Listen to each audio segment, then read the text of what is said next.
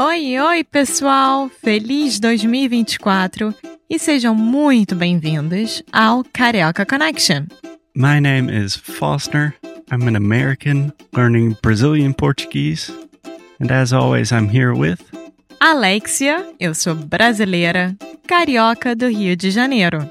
Each week, we bring you a new conversation full of real life Brazilian Portuguese that you will never find in the textbooks. And if you want to learn more about what we do, visit our website at karaokeconnection.com. Okay, let's get on with the show.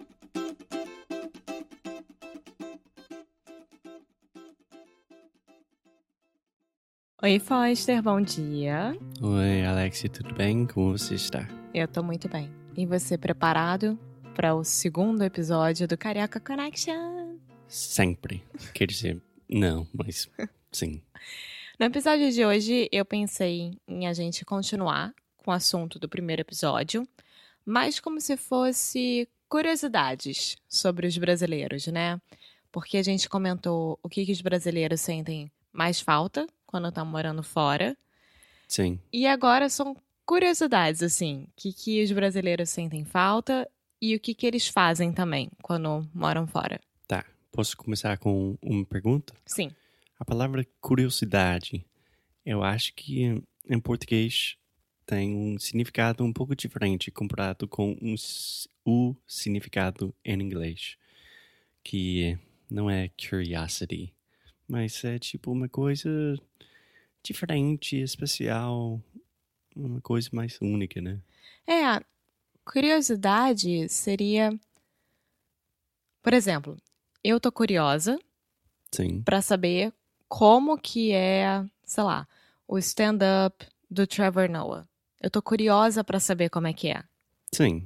Então, Nesse, nesse sentido, é, é, mais ou menos igual. Curiosidades é- são características. Então, as características e curiosidades, nesse sentido, faz mais. Eu acho que é o melhor. Sim, eu acho que o sentido é mais ou menos igual, somente no português vocês usam essa palavra curiosidade com muito mais frequência. Sim, sim. A gente também pode falar: nossa, que curioso! Você colocou sal e pimenta ao invés de só colocar sal. Sabe? Uma coisa assim. É, é uma coisa que eu nunca falaria em inglês. How curious you putting that salt and pepper on your plate. Tá bom, então curiosidades. Sim, então assim, se você estiver num lugar e olhar brasileiros à sua volta, você pode ter certeza que esses brasileiros vão se falar, mesmo sem se conhecer. Então, por exemplo, se eu estiver num lugar, né, num restaurante, num bar, em qualquer lugar, e eu perceber que tem brasileiros ao meu lado, com certeza, ou eles ou eu, alguém vai iniciar uma conversa. Tá. Então, prim... seria assim: Você é brasileiro? Sou! Nossa, da onde você é? Qual o seu nome? O que, que você está fazendo aqui? E viramos melhores amigos naquele momento. Só para eu ter certeza, você está falando sobre uma situação que você está fora do Brasil Sim, e você se encontra com outros brasileiros. sim. Tá. Sim. Sim, é verdade. É muita verdade. Eu, eu fico igual. Quando eu escuto português aqui nos Estados Unidos, é tipo, amor, eles estão falando português. E a gente chega perto e normalmente não é português, é só eu querendo isso. É. Mas é muito interessante isso. Eu não sei se isso acontece com os americanos, quando os americanos estão viajando. Hum, Não. Bom, Claro que que depende da personalidade de cada pessoa, mas também em muito geral. do lugar, né? Se você está viajando, sei lá, na França e alguém está falando inglês, normalmente o americano não vai parar essa pessoa e falar: Nossa, você é americano também? De onde? Califórnia. Bom, eu nunca visitei o Califórnia. A Califórnia. A Califórnia, sabia. Mas, sim, eu acho que é muito, muito mais forte a conexão entre brasileiros nesse sentido. Sim, é. sim. Bom, chuveiro elétrico. O brasileiro sente muita falta de chuveiro elétrico fora do Brasil e é uma coisa muito engraçada de pensar. Sim, sim. Sobretudo seu pai, né? Bom, primeiro eu quero te perguntar: pode explicar a palavra chuveiro? Aham, shower. Mas Que vem realmente de é chuva. um shower head, né? É. Chuveiro é, vem de chuva, né? É algo que faz a chuva. É um chuveiro. Exatamente. Mas o vocabulário com esse assunto é complicado, porque você não vai falar em português tipo, ah, eu vou ficar abaixo do chuveiro. É tipo, eu vou tomar banho, Sim, mas o banho tem chuveiro. sim. Às vezes a gente fala, vou. É tipo, vou me colocar embaixo do chuveiro. Tipo, porque eu preciso tomar água muito gelada em mim, porque eu tô morrendo de calor. Então, vou correr pra debaixo do chuveiro. Sim, mas raramente eu ouvi você falando isso. Não, eu não falo. Meu pai fala muito, muito. Então, talvez gente mais velha. Não sei. Não vamos generalizar. Tá, então a gente tem chuveiro e também Elétrico. chuveiro elétrico. Sim. Qual é a diferença? Existem, no Brasil, existem dois tipos de chuveiros. Um é o chuveiro a gás, né, que você tá ligado no gás para esquentar ou esfriar água. Sim, que Certo. sempre me dá muito medo. E o chuveiro elétrico, que deveria te dar mais medo do que o a gás, Que me dá medo também. que é ligado na eletricidade. Nunca pensei nisso, gente, mas tomar banho no Brasil dá medo. Sim. E o chuveiro elétrico, na maioria das vezes, funciona de uma forma melhor. Por quê? Você consegue ajeitar a temperatura da forma que você quer, então não fica Uhum. algo muito fervente ou muito gelado, Sim, e é uma cachoeira em cima de você. exatamente. E ajeitar quer dizer mudar, né? É, to fix. É, Né? to adjust. É, to adjust. Verdade. Sim. Então, o chuveiro elétrico é uma coisa que a gente sente muita falta. Por quê? Por exemplo, quando a gente viajou para Inglaterra, lembra que a gente foi para Oxford?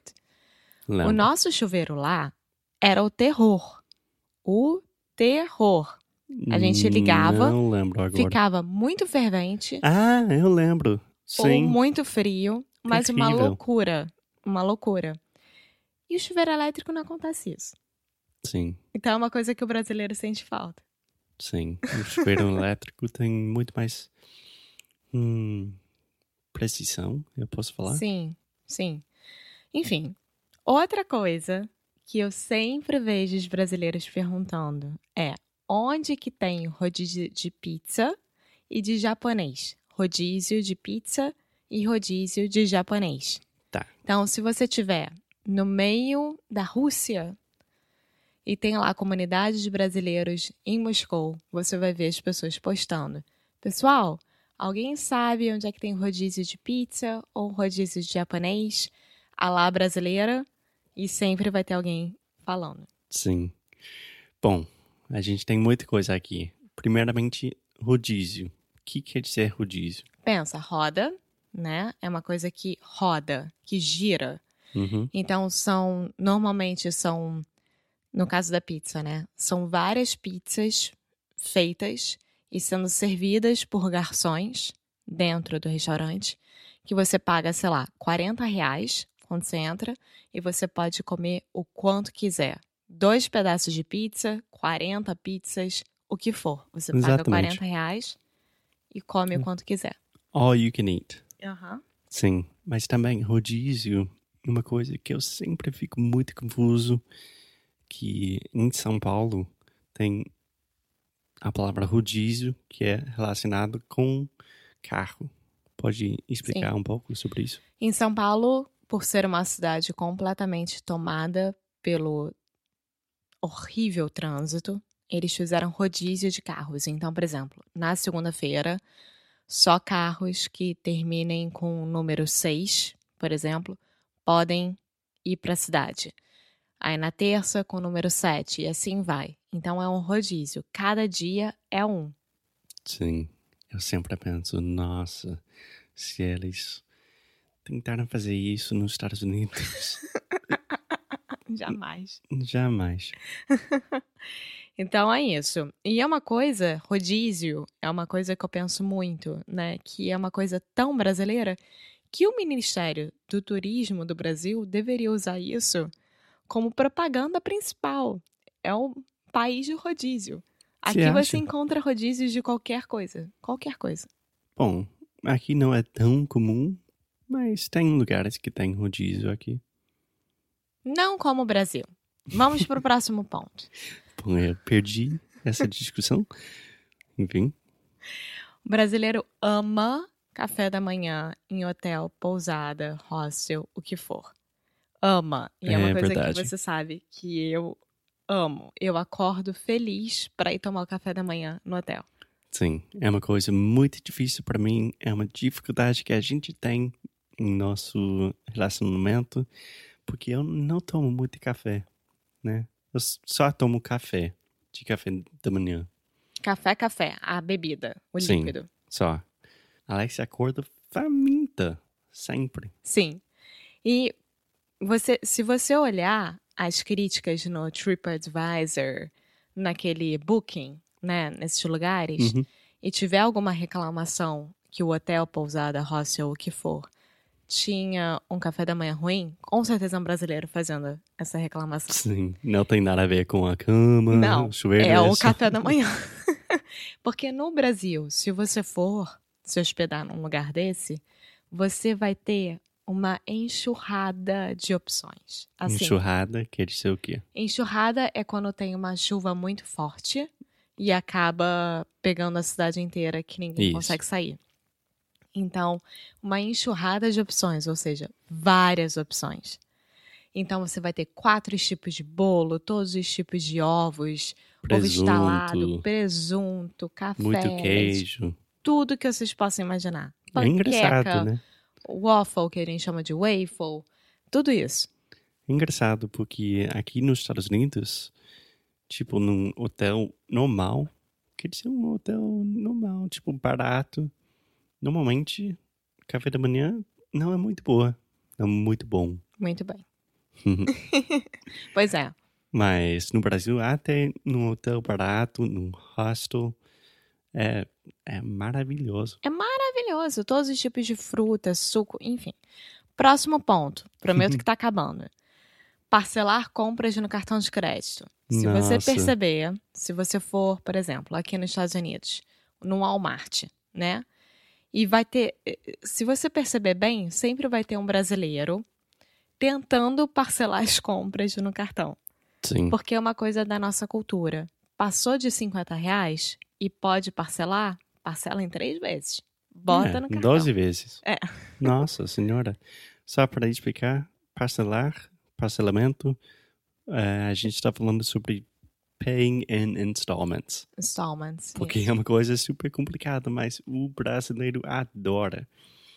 Eu acho aqui nos Estados Unidos, se você está comprando alguma coisa grande, tipo talvez uma máquina de lavar, você pode passa- parcelar, mas Não é normal, por exemplo, Coisas normais, roupa. não, nunca. No Brasil, sim.